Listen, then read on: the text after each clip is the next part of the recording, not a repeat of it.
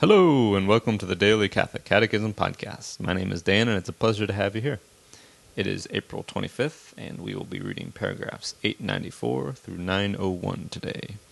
And we will continue with um, the offices of the Church, specifically the governing office, and then we'll start with the lay faithful. So we begin in, oh, it's also the, uh, sorry, it's the feast of Saint Mark the Evangelist, one of the four. So we begin in the name of the Father, and of the Son, and of the Holy Spirit. Amen. The governing office.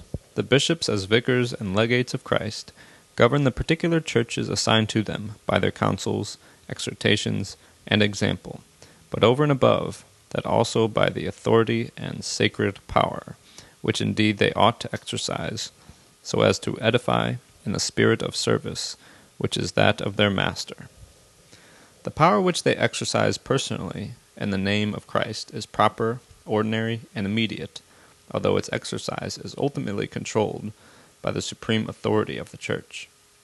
But the bishops should not be thought of as vicars of the Pope. His ordinary and immediate authority over the whole Church does not annul, but on the contrary confirms and defends that of the bishops. Their authority must be exercised in communion with the whole Church under the guidance of the Pope. The Good Shepherd ought to be the model and form of the bishop's pastoral office. Conscious of his own weaknesses, the bishop can have compassion for those who are ignorant and erring. He should not refuse to listen to his subjects, whose welfare he promotes as of his very own children, the faithful. Should be closely attached to the bishop as the Church is to Jesus Christ, and as Jesus Christ is to the Father. Let all follow the bishop, as Jesus Christ follows his Father, and the college of presbyters as the apostles. Respect the deacons as you do God's law. Let no one do anything concerning the church in separation from the bishop. Roman numeral 2. The lay faithful. The term laity is here understood mean all the faithful except those in holy orders, and those who belong to a religious state approved by the Church. That is, the faithful who by baptism are incorporated into Christ and integrated into the people of God, and are made sharers in their particular way in the priestly, prophetic, and kingly office of Christ, and have their own part to play in the mission of the whole Christian people in the Church and in the world. The vocation of lay people. By reason of their special vocation, it belongs to the laity to seek the kingdom of God by engaging in temporal affairs and directing them according to God's will. It pertains to them in a special way so to illuminate and order all temporal things with which they are closely associated, that these may always be affected and grow according to Christ and may be the glory of the Creator and Redeemer. The initiative of lay Christians is necessary especially when the matter involves discovering or inventing the means for permeating social, political, and economic realities with the demands of Christian doctrine and life. This initiative is a normal element of the life of the Church. Lay believers are in the front line of the Church life. For them, the Church is the animating principle of human society.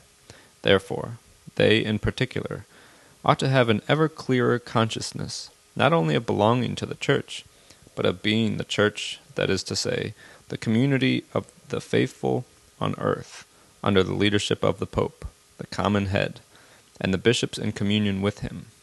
They are the Church.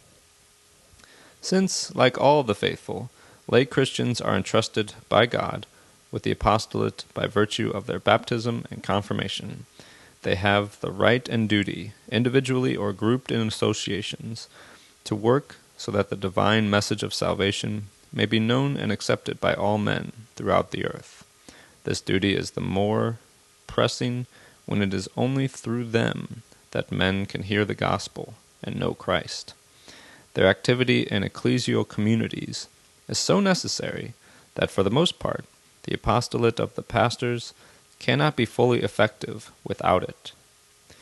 The participation of lay people in Christ's priestly office, hence the laity, dedicated as they are to Christ and anointed, by the Holy Spirit, are marvelously called and prepared so that even richer fruits of the Spirit may be produced in them. For all their works, prayers, and apostolic undertakings, family and married life, daily work, relaxation of mind and body, if they are accomplished in the Spirit, indeed, even the hardships of life, if patiently borne, all these become spiritual sacrifices acceptable to God through Jesus Christ. In the celebration of the Eucharist, these may most fittingly be offered to the Father along with the body of the Lord. And so, worshipping everywhere by their holy actions, the laity consecrate the world itself to God, everywhere offering worship by the holiness of their lives.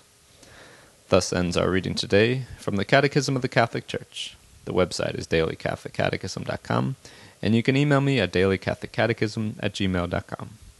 God bless you all, and may these teachings handed down by the apostles of Christ strengthen your faith and lead you to everlasting life. Amen.